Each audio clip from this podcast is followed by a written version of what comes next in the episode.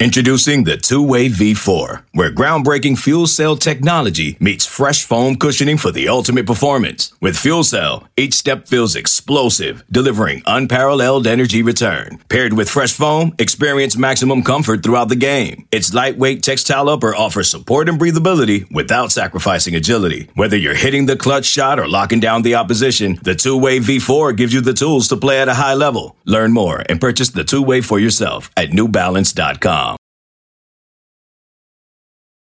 All right.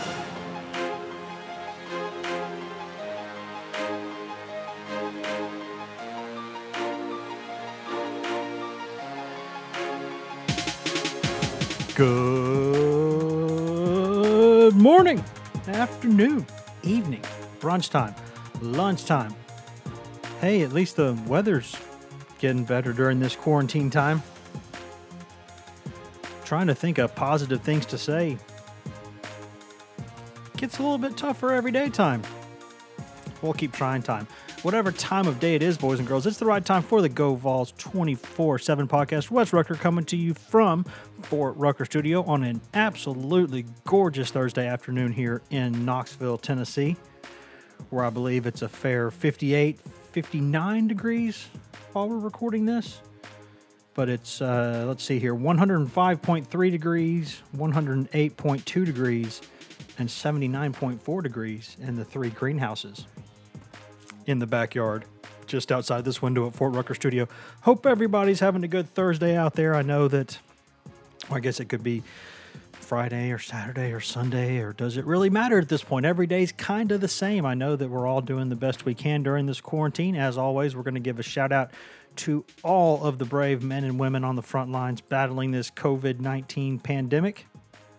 I know that there's some real, real hot spots around this country, but it seems like it's kind of gotten its tentacles into just about every portion of our country. So, shout out to everyone out there fighting it. Uh, hopefully, uh, if you're a Tennessee fan you're listening to this podcast for some downtime, I'm not going to talk about this COVID thing because I'm sure you've heard that quite enough, but just want you to know that your your efforts are very much appreciated. Also, the people that are still out there working, you know, in the in the food service industry, people still producing food, people still working at grocery stores. Don't want to leave y'all out there. Y'all are certainly brave going out there and working every day. We appreciate it. Just know, know that we appreciate it. Hope y'all are having a good day out there. It's just going to be me for the intro of this podcast, guys, but it's not just, excuse me, uh, not just me for this podcast as I continue to try to get my voice back because it still is just all over the place. It's been, I guess, just that kind of a that kind of a deal lately. But uh, for about five weeks or so, hopefully at some point I can get better with this thing and I can stop having to hit the mute button and cough throughout this podcast and all these other things and get my wind back and all that other stuff. But other people out there have it worse. Uh, anyways, to the point, as I say on Letterkenny, allow me to summit mount. What's your point? Uh, it's not just going to be me on this podcast. What we're going to do quickly here is going to go to break here a little quicker than normal. Uh, but the reason we're going to do that is pretty simple because when we come back, we've got a, a, really long interview, I think more than half an hour or so, with um, one of my favorite people in the business. Rob Dauster works for NBCSports.com. Uh, for NBC Sports, he is a college basketball writer, staff writer uh, likes to refer to himself as the czar of college hoops, which I think is a really neat title because, as you'll hear later in the podcast, I've been trying for a decade to get 24 7 sports to call me the czar of anything, even if it's the czar of nothing. Uh, that would still be a title that I would like to have, but uh, apparently he gets to call himself the czar of college hoops, and I'm not, I'm not, I'm not going to complain about that because he's a good dude and a good friend. But the reason I thought he'd be a good person to bring in here for this podcast is that if you see a lot of these mock drafts out there, you know, some people do just kind of one round mock, some people do two round mock, some people just kind of do a big board of their favorite, you know, 30, 45, 50, 60, 75 prospects or whatever it is for the draft. And Dauster is higher on Tennessee junior Yves Pons than just about anybody that I've seen, perhaps higher than anybody that I've seen on Yves Pons. And the latest on that is I don't think he has announced anything yet, and I don't anticipate him to announce anything. Uh, but I do believe he has already or will put his name into the hat for the NBA draft. I believe he can even sign an agent, but as long as it's an NCAA approved agent, he can come back. So I think he's opening the door uh, to possibly returning for his senior season. Uh, but he's a guy who will uh, go through the process. Now, what does that mean? It normally means going out and doing a bunch of workouts and things like that. But you can't right now really fly out and do many workouts. So they might even have to push the NBA draft back. So we don't really know what all this means. Kind of all the the rules are out the window right now because of this COVID stuff. Working on kind of ironing out some of those things, uh, but basically. Uh, as of now, I think Yves Pons is probably going to be in the draft, and then uh, we'll see if he pulls himself out of it. I don't really know. I think he'll wait to see what kind of feedback he gets and all that. But again, he's not officially announced anything. So that's his prerogative. There's certainly no one putting a gun to his head and saying he has to announce anything or say anything publicly. He's kind of a quiet kid, reserved kid by nature, mature kid, but, but very quiet wants to go about his business in kind of an old school way. So respect to that. But the bottom line is, uh, Dauster has Yves Pons ranked number 32 overall on his big board, uh, which would put him just outside the first round of the NBA draft. It would put him early in the second round.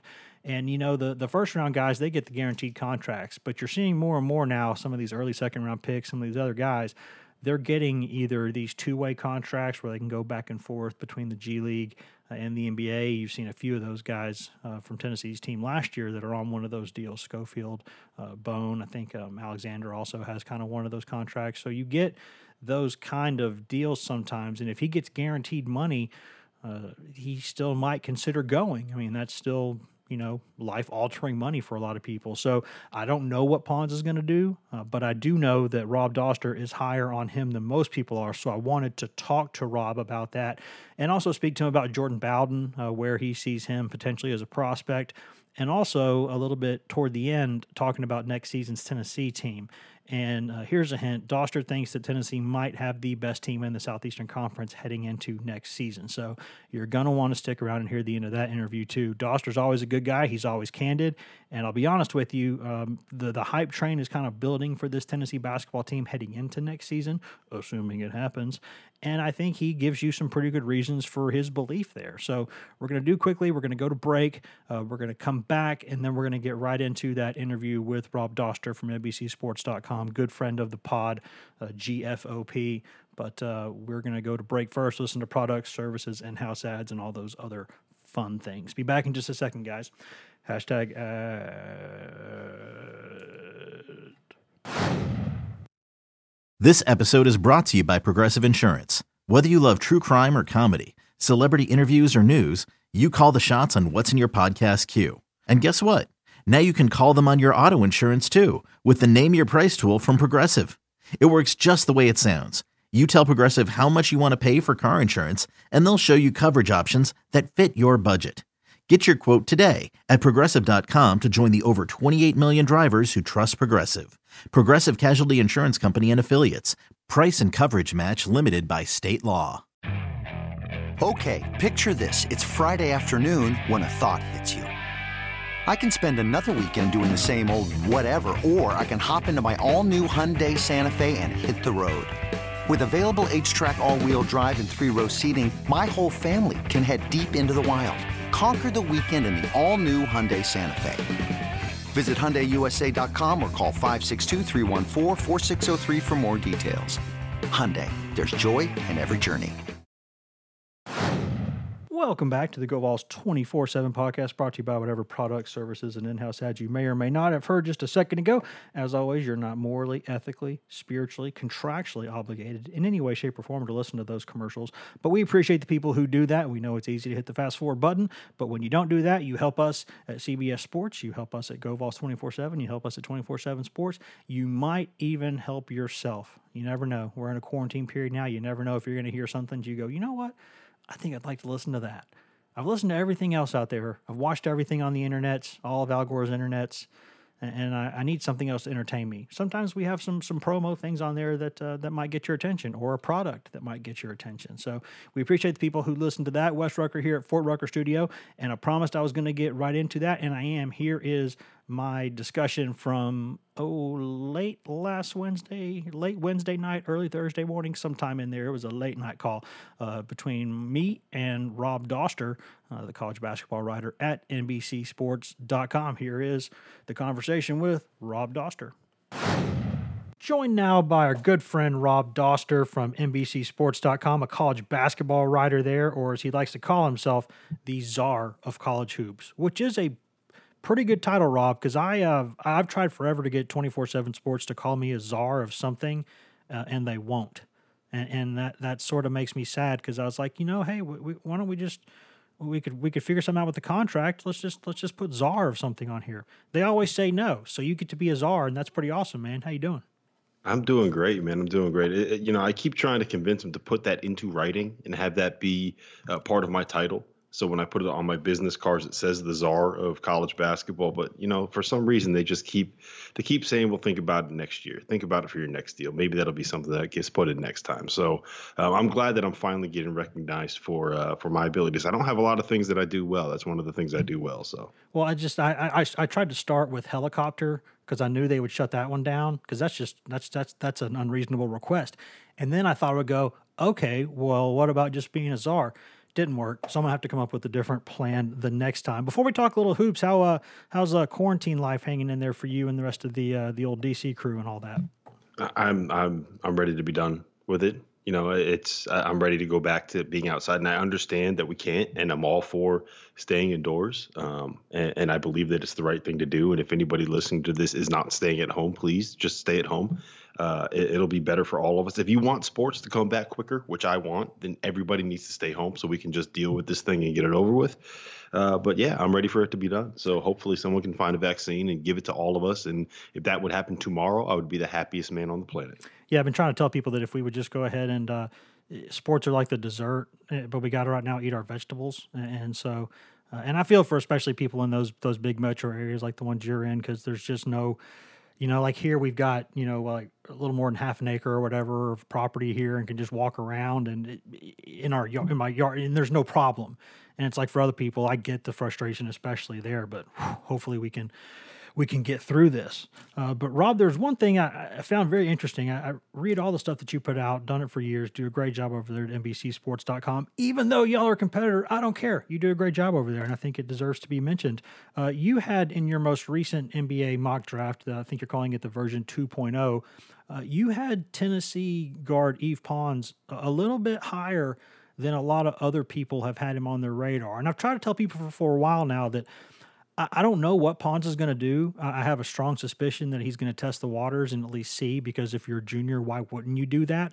Uh, but he is such an athletic freak who still has so much upside, and scouts continue to pay attention to him, and they have the whole time.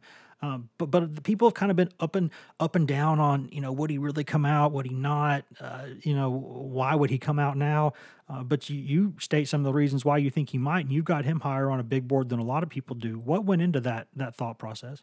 I, I just I think that he has an elite basically NBA ready skill in in the way that he can guard people, right? You we talk you hear it all the time. One of the cliches when it comes to these guys is they can guard anyone from one through five, right? And at the college level, there aren't very many guys that can actually guard point guards and guard centers.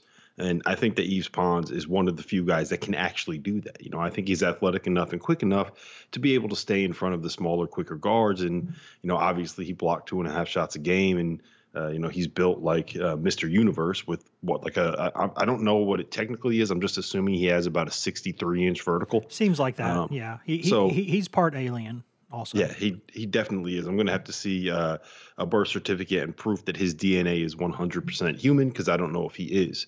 Um, but I, I really do think that he can guard point guards all the way up through centers. And, and, you know, I don't know if he can do that at the NBA level, but I do think that he is a guy that can guard one through four at the NBA level. And if you need him to in a pinch, can do uh, one of the small ball five kind of deals. So um, if you give me a guy that has that elite skill, we've seen what he can do as a shooter. You know, I think he finished what was it, thirty five percent from three this season. Yeah, but the, um, the catch and shoot numbers are really good. Yeah, you know, I, I, think he's better when he's in the situations where um, he's facing the basket and he just has to catch it and fire away, as opposed to uh, the year before when he was a sophomore. Like they they were running him at the three for a while, and you know when you're coming off of screens and you have to shoot that way, it's a little bit more difficult than when you can kind of like trail, step into a three. You have time to kind of load up and let it fly and see the rim and all that good stuff. So um, I think that he'll be able to make threes. Um, and I think that he is a guy that's already an elite defender and you put you, you you take this elite athlete with this elite NBA ready skill that has shown that he can be at the very least capable of making open threes, and you tell me that he's a great locker room guy, he's a hard worker, he's not someone that's going to cause problems. You don't have to worry about him, um, you know, getting into the newspapers because of uh, something that he did off the floor, and you tell me that he's a hard worker, and you you put all of those things together, and to me, he's just the kind of guy that you want to take in the second round, especially in a year where it feels like the depth of the draft just isn't there. Like if you're telling me you would rather let's let's put him up against a guy like Myles Powell, right from Seton Yeah, Hall. yeah. They're both kind of in that like second round range. I love Myles Powell. Don't get me wrong; he's one of my favorite players that I've watched develop uh, through the college years. Partially because he used to be a really fat kid, and, and as a fat kid at heart myself, uh, I love to see us us uh, fellow Tubbies succeed. So No I want to see Myles Powell do really well in the NBA, but he's like a six foot one scoring guard that was an inefficient gunner. And I just don't know how that's going to translate to the NBA better than what Yves Pons can do. Yet, if you look at mock drafts and some of these projections, there's a lot of people that have Myles Powell going ahead of Yves Pons. And I just don't. I don't understand how you see what Myles Powell does projecting to the NBA better than what Yves Pons does. So uh, that's just kind of where I'm coming from with it. Yeah, I'm always fascinated when people, you know, the, the thing is that that we are, especially in this this society where we we love the offensive highlights, right? Where we we love watching this stuff. If you're just kind of flipping back and forth between games, or if you're watching a sports center, you're keeping track on social media, and, and let you know, it, it's hard to go out there for to get a lot of defensive highlights. But Yves Pons, the collection of of basically I call them kills that he had, the way that he would would go up there and swat shots.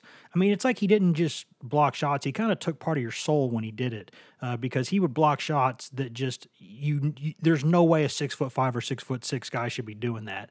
And it affected the way people played against Tennessee. You could tell they were always kind of wondering. They were looking around for him on a swivel a little bit because they they they knew he could come from the backside and just obliterate shots. But when fans are talking about this stuff, you talk about offense and you say, well, this guy's scoring 10 point, you know, 10.5, 11 points a game, you know, okay, three point numbers, not great.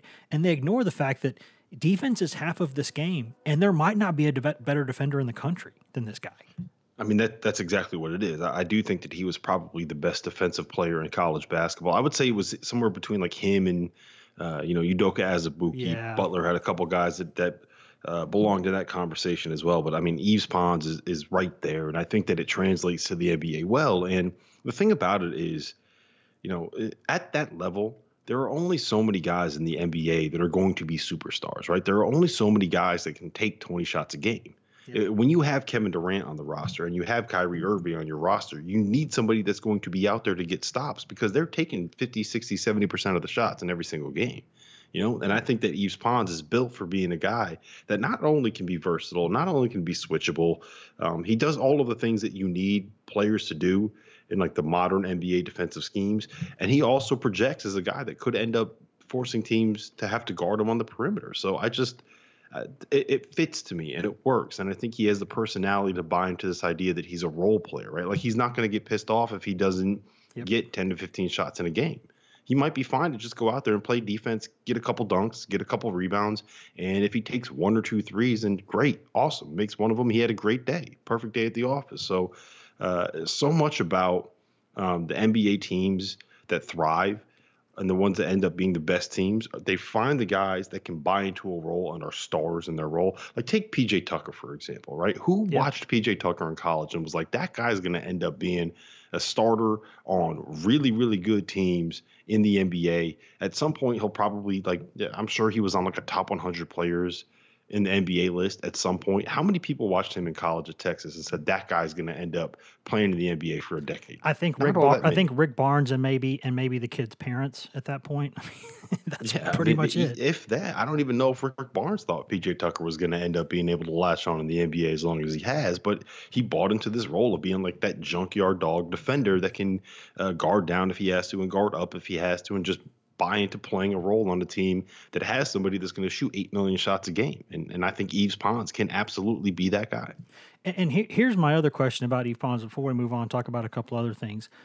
I- I think the other thing people are missing with with Pons and with his decision is this. You talk about upside, right? Like what's a guy's upside, and everyone knows that Pons' upside is it's almost it's tough to see because it could be so high, and, and maybe he just what he is is a valuable player, but what he could be, just in the back of your mind, you're like, nah, if that switch ever went off, man, you you see like in, in a couple of the biggest, the toughest spots Tennessee had all year, right? They're they're in Coalfield, they're they're at the Phog, and everything's going crazy. I almost said Cole Field House, like Maryland. You know, they, they, they were you know they were in the Phog at Kansas, and they go to Rupp Arena, and, and just down the stretch tough places on the road, lots of people in your face. That was some of the best basketball he played all year.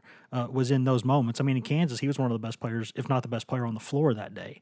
Um, and, and, that had Dotson and, and, and Buki and all those other guys out there. So he's had this ability that you go, hmm, maybe he could do that. But as he is, um, there's still some value in that. So here's my question everyone knows what, or most people I think know what kind of class Tennessee is bringing in next season. I think I don't know if fans across the country know it. I know that the coaches across the country know it, and I know that Tennessee fans, for the most part, understand this. But but Tennessee's bringing in maybe the best class I've seen Tennessee ever sign potentially, and there's a lot of ball dominant or you know just really skilled guards in that class. They're bringing back some guys also that are going to be putting some points up.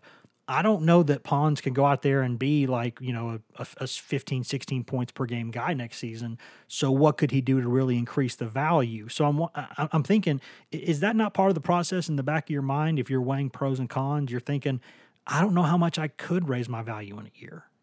Well, uh, part of it, I think, is that it's never going to be the points with him. Like if you're an NBA GM and you're watching Yves Pons play and he goes from averaging 11 points to averaging 14 points and you're like, okay, that convinced me. I am taking him now. Then like you're evaluating the wrong things with him. Yep. What you want to see with Pons if he comes back is a more consistent looking stroke. You want to see him more comfortable being able to attack closeouts because his role in the NBA is going to be defensively. Obviously, I don't think he needs to improve or prove anything on that end of the floor. Like we know what he's going to be.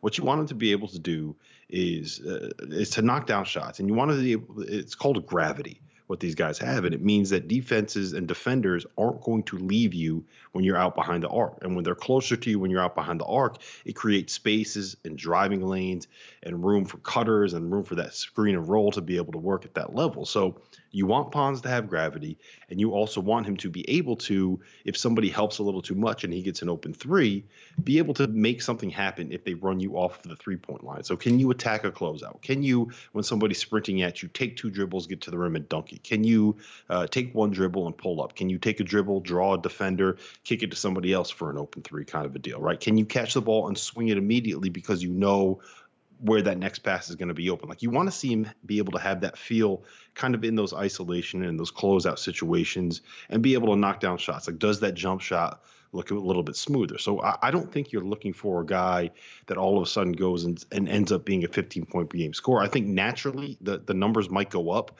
but you want to see better three point shooting. You want to see better mechanics. You want to see him look a little bit smoother and more comfortable and, and more natural when he's out there moving. I think if he comes back, that's what you're looking for as an NBA GM. If you're just going strictly off of like how many points he scores, I just, you know, I, I think that you're going I think your process in that situation is wrong because because like you said, I mean, it, Keon Johnson is going to come in and be a monster, right?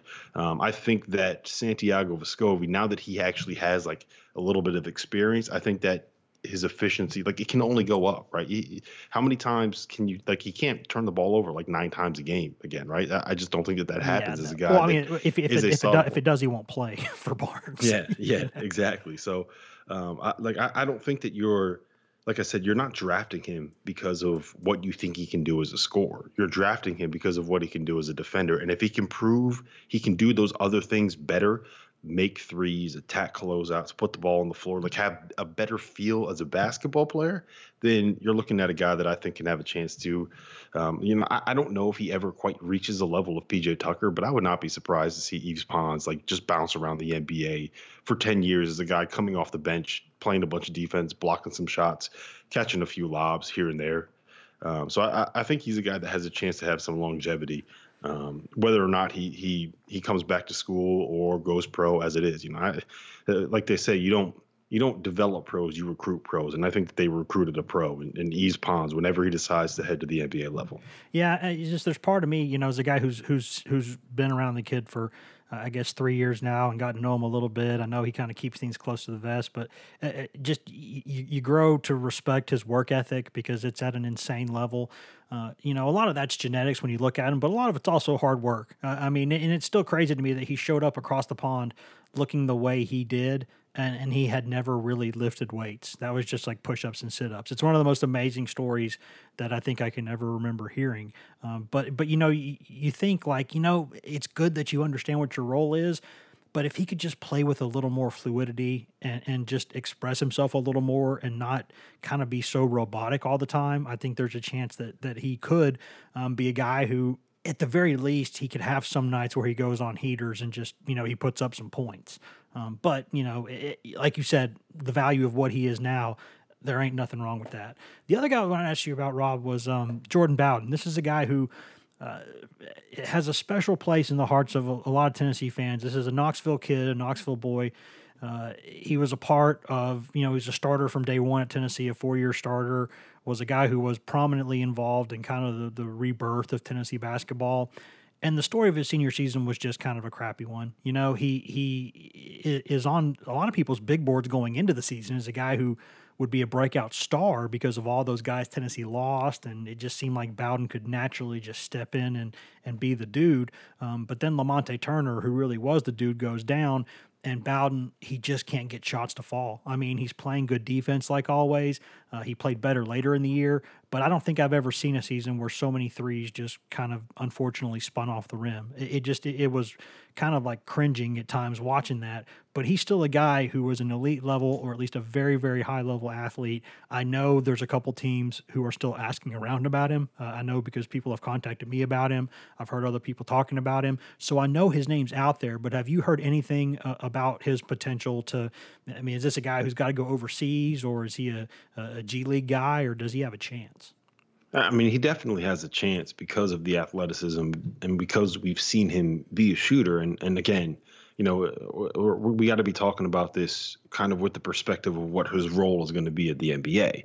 And if he gets to the NBA, he's never going to have to be that guy, right? He is going to be the athletic uh, floor spacing kind of three and D wing. That's kind of what he's he's built as. So um, I, I, do think that he has a chance because, like you said, like you can't just teach athleticism like that, and you can't teach a guy to be six foot five that shot what was it thirty eight percent as a junior. Yeah, and at one um, point he was so, shooting well over forty percent for a lot of that season too. I mean, just eh, what happened to senior year was almost felt like an aberration.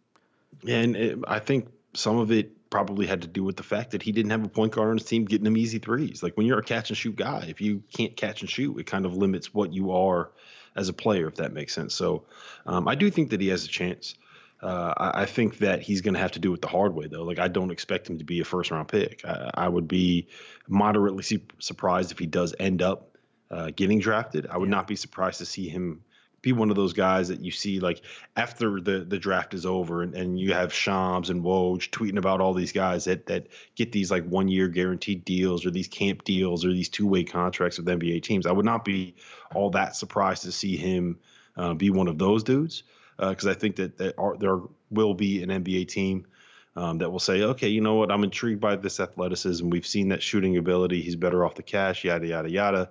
Uh, but he's going to have to do it the hard way, whether it's going from overseas and proving that he's tough enough, whether it's going to the G League and uh, proving that he can be a three and D um, kind of a wing. So, um, you know, I, I, don't, I don't think that there's zero chance that he can end up playing in the NBA. But I, I mean, it's gonna, it's gonna he's gonna have to prove it if that makes sense. Yeah, and and, I, and I'm stopping short because when Josh Richardson w- was at Tennessee, I told people for three years, "Hey, that's an NBA player. Hey, by the way, that kid right there, he's an NBA player."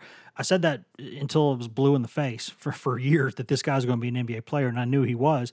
And I think Bowden could be, but I don't I'm not going to guarantee that because I think he's going to have to go out there and prove it. With Richardson, it just seemed like you know he was such an elite defender, and he had a maybe he was a little bit more natural sometimes at point guard than Bowden was. I know they've both played it, and I think it's easy to kind of compare those guys because they were at Tennessee, kind of put up some similar numbers at times, have similar bodies.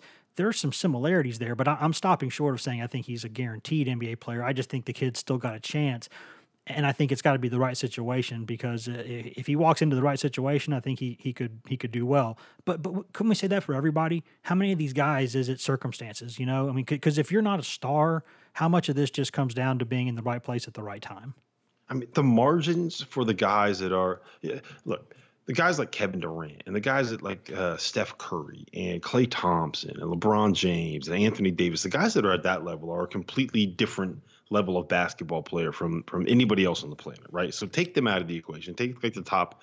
Um, like the top five to eight percent of players in the NBA completely out of the conversation, right?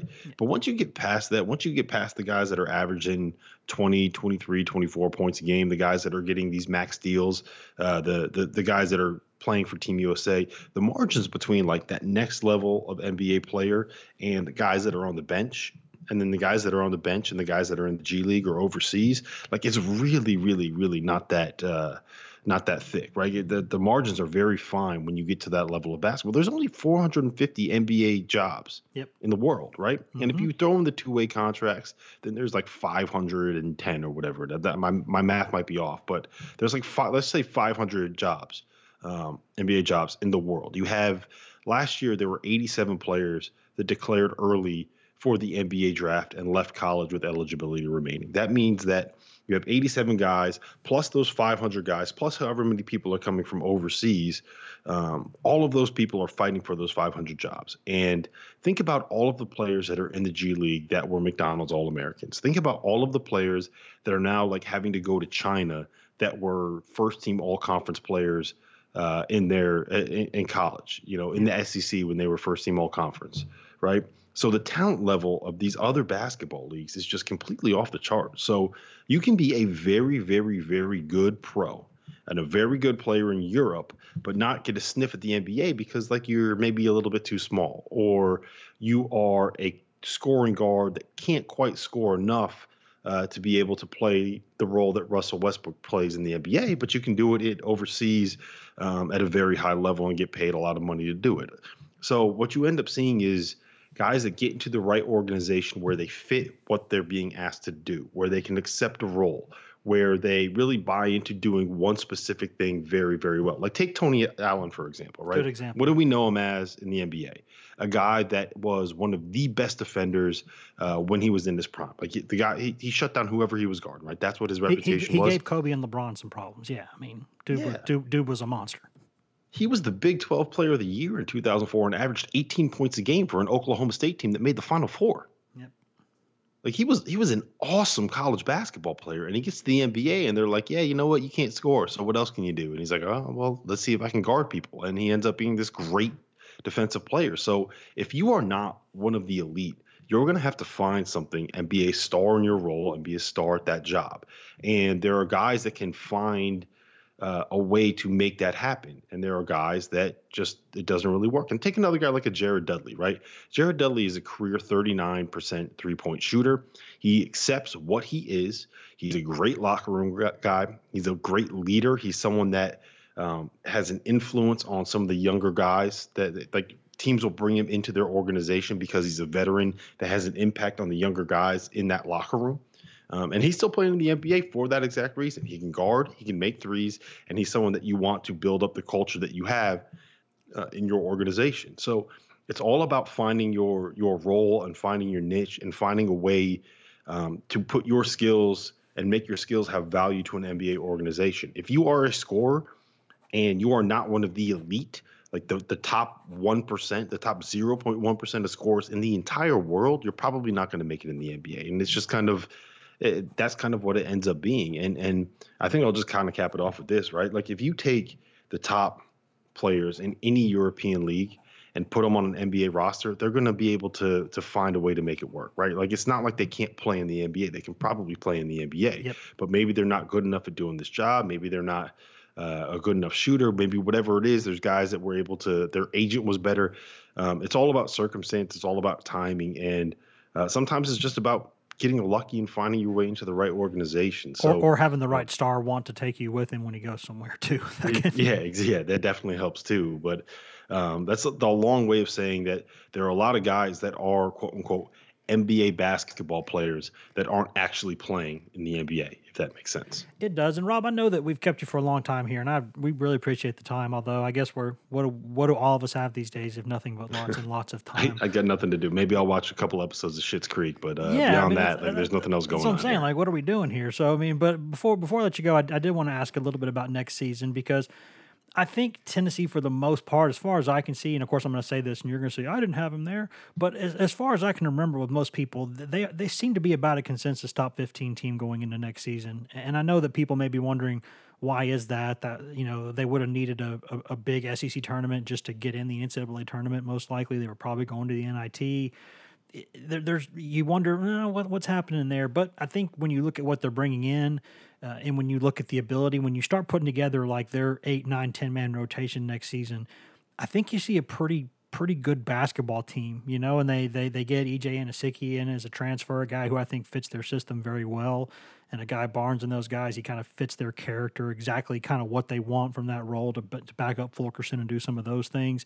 We don't know what's going to go on with Pons yet, but we know the guys coming in um, th- this may be the best signing class Tennessee's ever put together.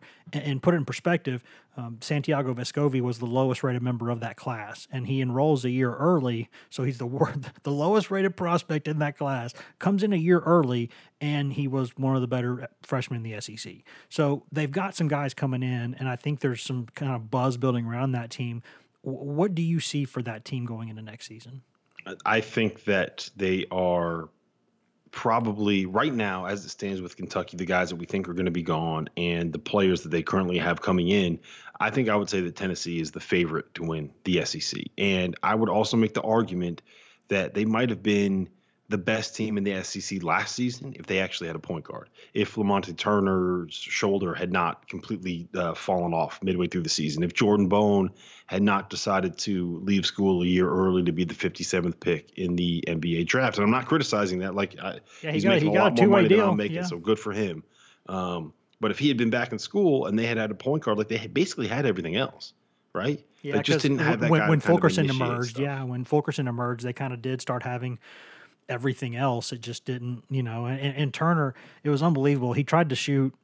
He didn't. He didn't tell any of us at the time, obviously, and I get why. But he was shooting threes left-handed in the summer because he was so frustrated with that shoulder, and he was just trying to figure out, well, can I shoot him left-handed if I can't shoot him right-handed?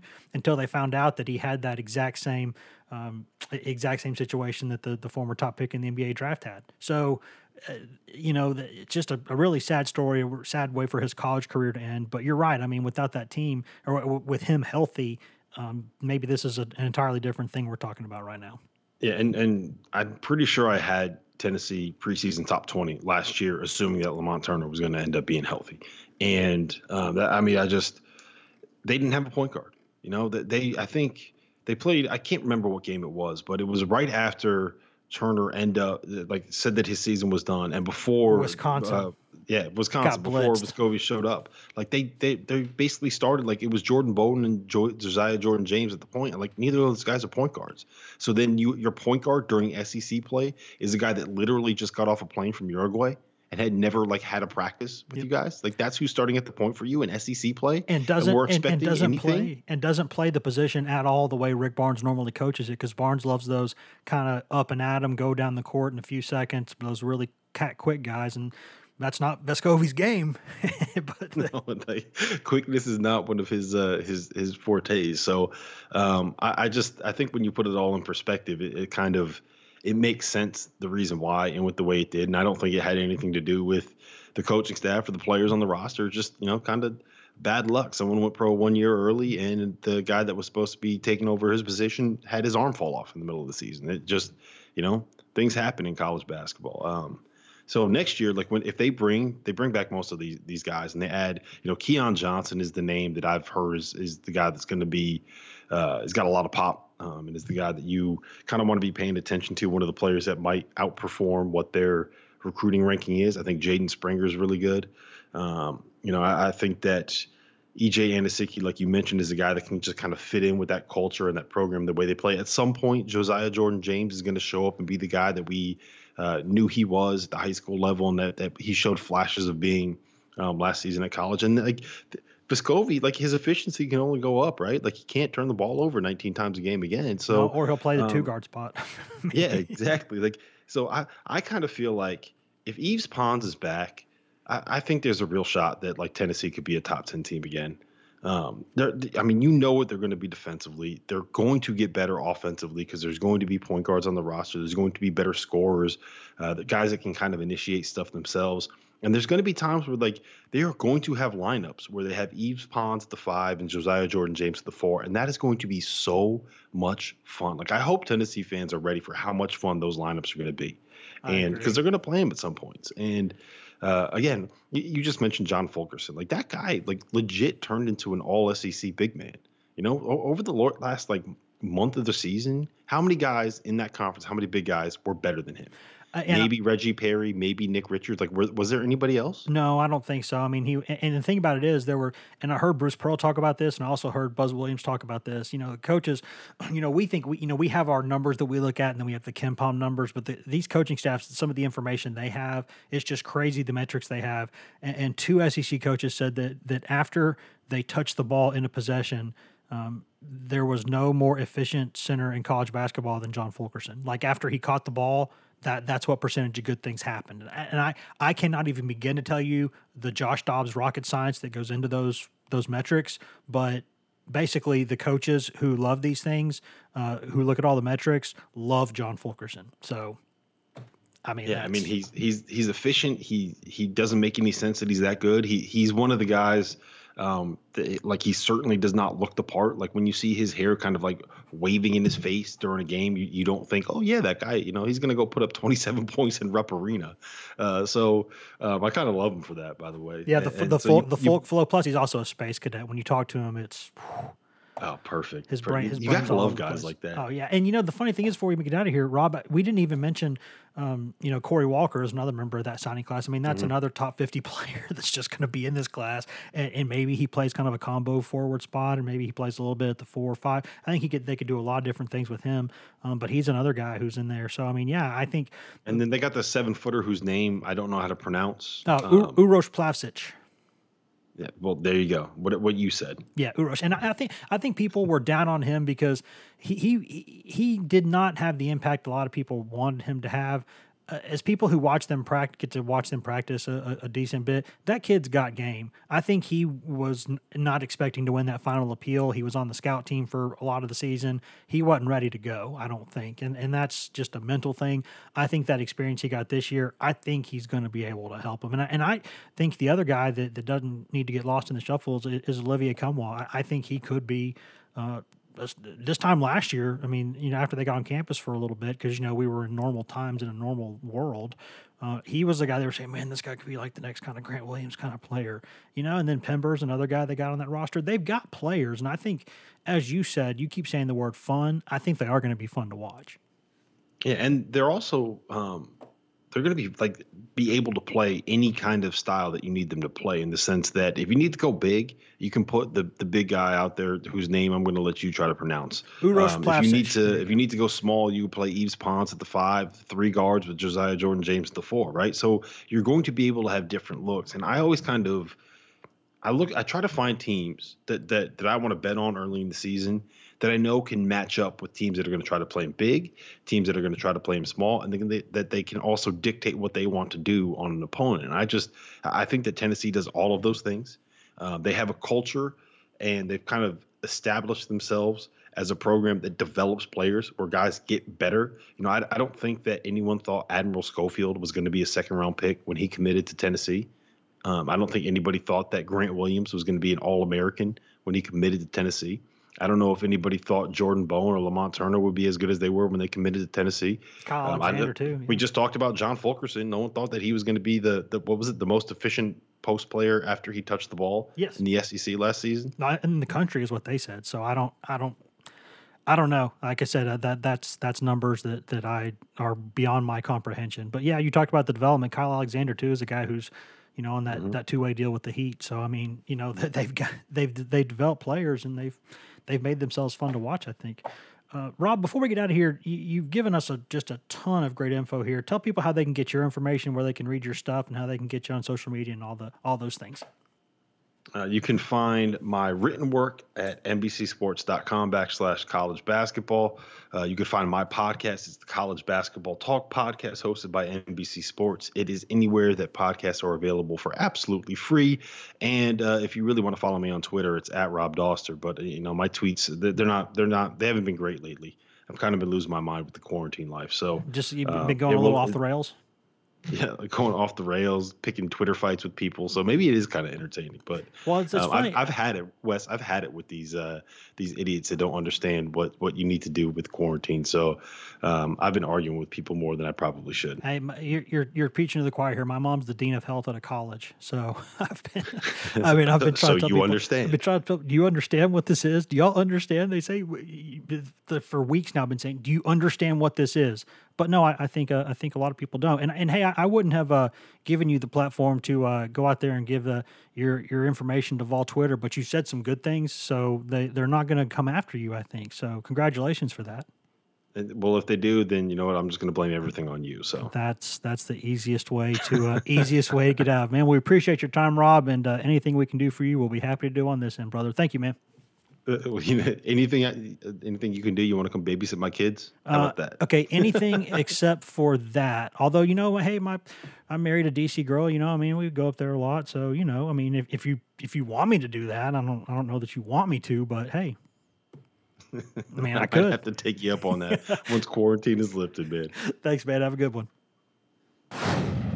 That was a conversation with NBC Sports college basketball writer Rob Dauster, the uh, self described, uh, self styled czar of college hoops, uh, but in, in reality, a, uh, a, very, very good dude, very knowledgeable about his craft, and a guy that I've um, known for a little bit and uh, followed his work for a while. And uh, he's a good dude. So I hope he and all his people up there in the DC area are hanging in there. I know that some around some of these metro areas are, are big hotspots for this virus. So uh, and, and they don't have a lot of space to get out and walk like some of us do down here in the South. So I hope they're hanging in there. Appreciate his time. Here's what we're going to do, guys. We're going to come back from this break, and uh, then I'm going to go ahead and get us out of here. But first, we're going to go quickly to a break. Hashtag ad. eBay Motors is here for the ride. Remember when you first saw the potential? And then through some elbow grease, fresh installs, and a whole lot of love, you transformed 100,000 miles and a body full of rust into a drive that's all your own. Look to your left, look to your right. It's official. No one's got a ride like this. There's nothing else that sounds like, feels like, or looks like the set of wheels in your garage. With over 122 million parts, you can make sure your number one ride or die stays running smoothly. So there's no limit to how far you can take it. Brake kits, turbochargers, engines, exhaust kits, roof racks, LED headlights, bumpers, whatever your baby needs, eBay Motors has it. And with eBay Guaranteed Fit, it's guaranteed to fit your ride the first time, every time, or your money back. Plus, at these prices, well, you're burning rubber, not cash. Keep your ride or die alive at ebaymotors.com. Eligible items only. Exclusions apply. Jeremy Renner returns to Paramount Plus for a brand new season of the original hit series, Mayor of Kingstown. My job is to create a balance, avoid a war. From executive producer Taylor Sheridan, co creator of Yellowstone. There's some new players in town, and they brought the plague. And Antoine Fuqua, director of Training Day. I know it's always been a war zone, Mike, but this is next level. The mayor is back in business. Are you warning me? You're going to find out. Mayor of Kingstown. New season streaming June 2nd, exclusively on Paramount Plus.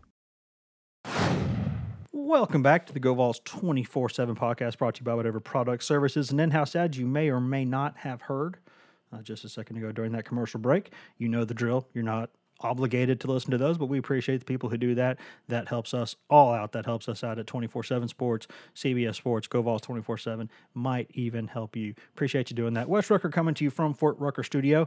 And I uh, just want to say before we step out of here again, uh, definitely appreciate uh, Rob Dauster for his candor. Uh, you can go follow him on Twitter at Rob Dauster. You can go get all of his work there. You can uh, he'll direct you to the proper places. And he's a guy who I don't think Vol Twitter is going to hate on.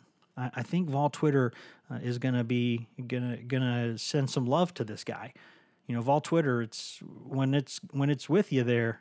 You're feeling, you know, people. It's easy. There, you're like, hey, these are some these are some cool dudes here. Uh, when they're against you, that's not that's not a fun place to be. Uh, and for those of us who are not accustomed to that, that can be quite the shock. So, uh, uh, but I don't think Rob Dauster has to worry about that. I think he's going to hear nothing but good stuff. Uh, and I sort of happen to agree with just about everything he said. I think Tennessee's got a lot to prove going into next season. But I think that could be a really good basketball team. And I think this coaching staff has a track record of showing you they're going to develop players. I think they've recruited so, to patch some holes that they had on last season's roster. Uh, so we'll see if Pons comes back and all that stuff. But um, you really, I, I look at that roster next season and I say, man, that's they're going to be covered at just about every spot. They're going to they're going to be able to play fast, play slow, play big, play small. Uh, if they can take care of the ball and shoot at a decent clip, and rebound better than they did last season, I, I think they got a chance to be a pretty good team. So that's going to just about wrap it up for this episode. I think. Is that going to wrap it up? Yeah, it's going to wrap it up. Guys, thanks for tuning in. As always, you can find all of us on social media. I'm Wes Rucker 24 7 on Twitter. Patrick Brown's P Brown 24 7 on Twitter. Ryan Callahan is Ryan Callahan 24 7 on Twitter.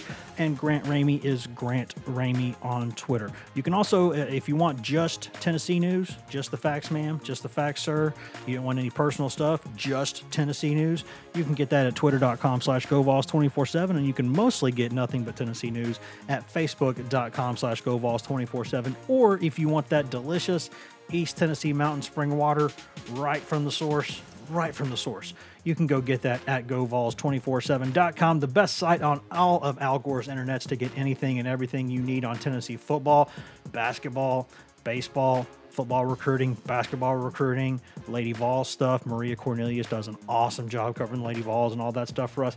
And if you come right now, you can get 60% off of your first year. And if you pay us for a subscription, you get access to CBS All Access for free. $100 annual value, $100 annual value in your pocket.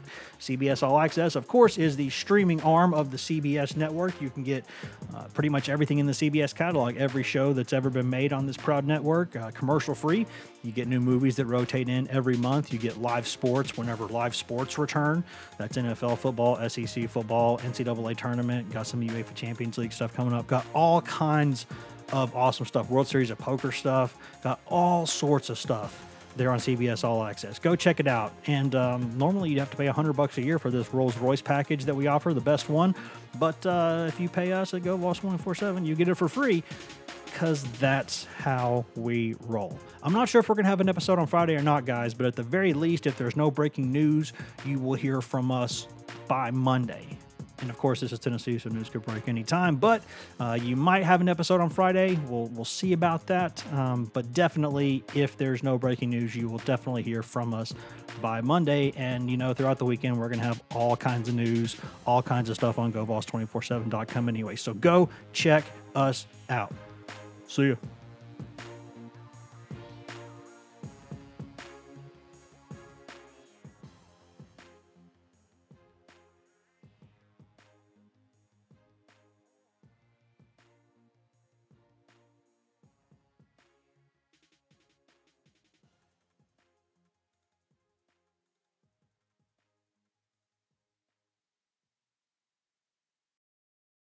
This is Tony Kornheiser's show. I'm Tony. You expected someone else? So, what exactly is the show about? Hmm, I don't know. It's a sports show nominally. Football's over, but we're finally at a point where things matter in college basketball, and baseball season is on deck. Greatest three words in the English language pitchers and catchers. We have some of the best voices come on and explain what matters or what makes an upset, like Ryan does. Nine over eight. No, that's not an upset. No, yeah, it is, Bob. And if you're lucky, I might just tell you about my search for discounted sleep pants or my worries about what my dog just ate. Listen on the Odyssey app or wherever you get your podcasts.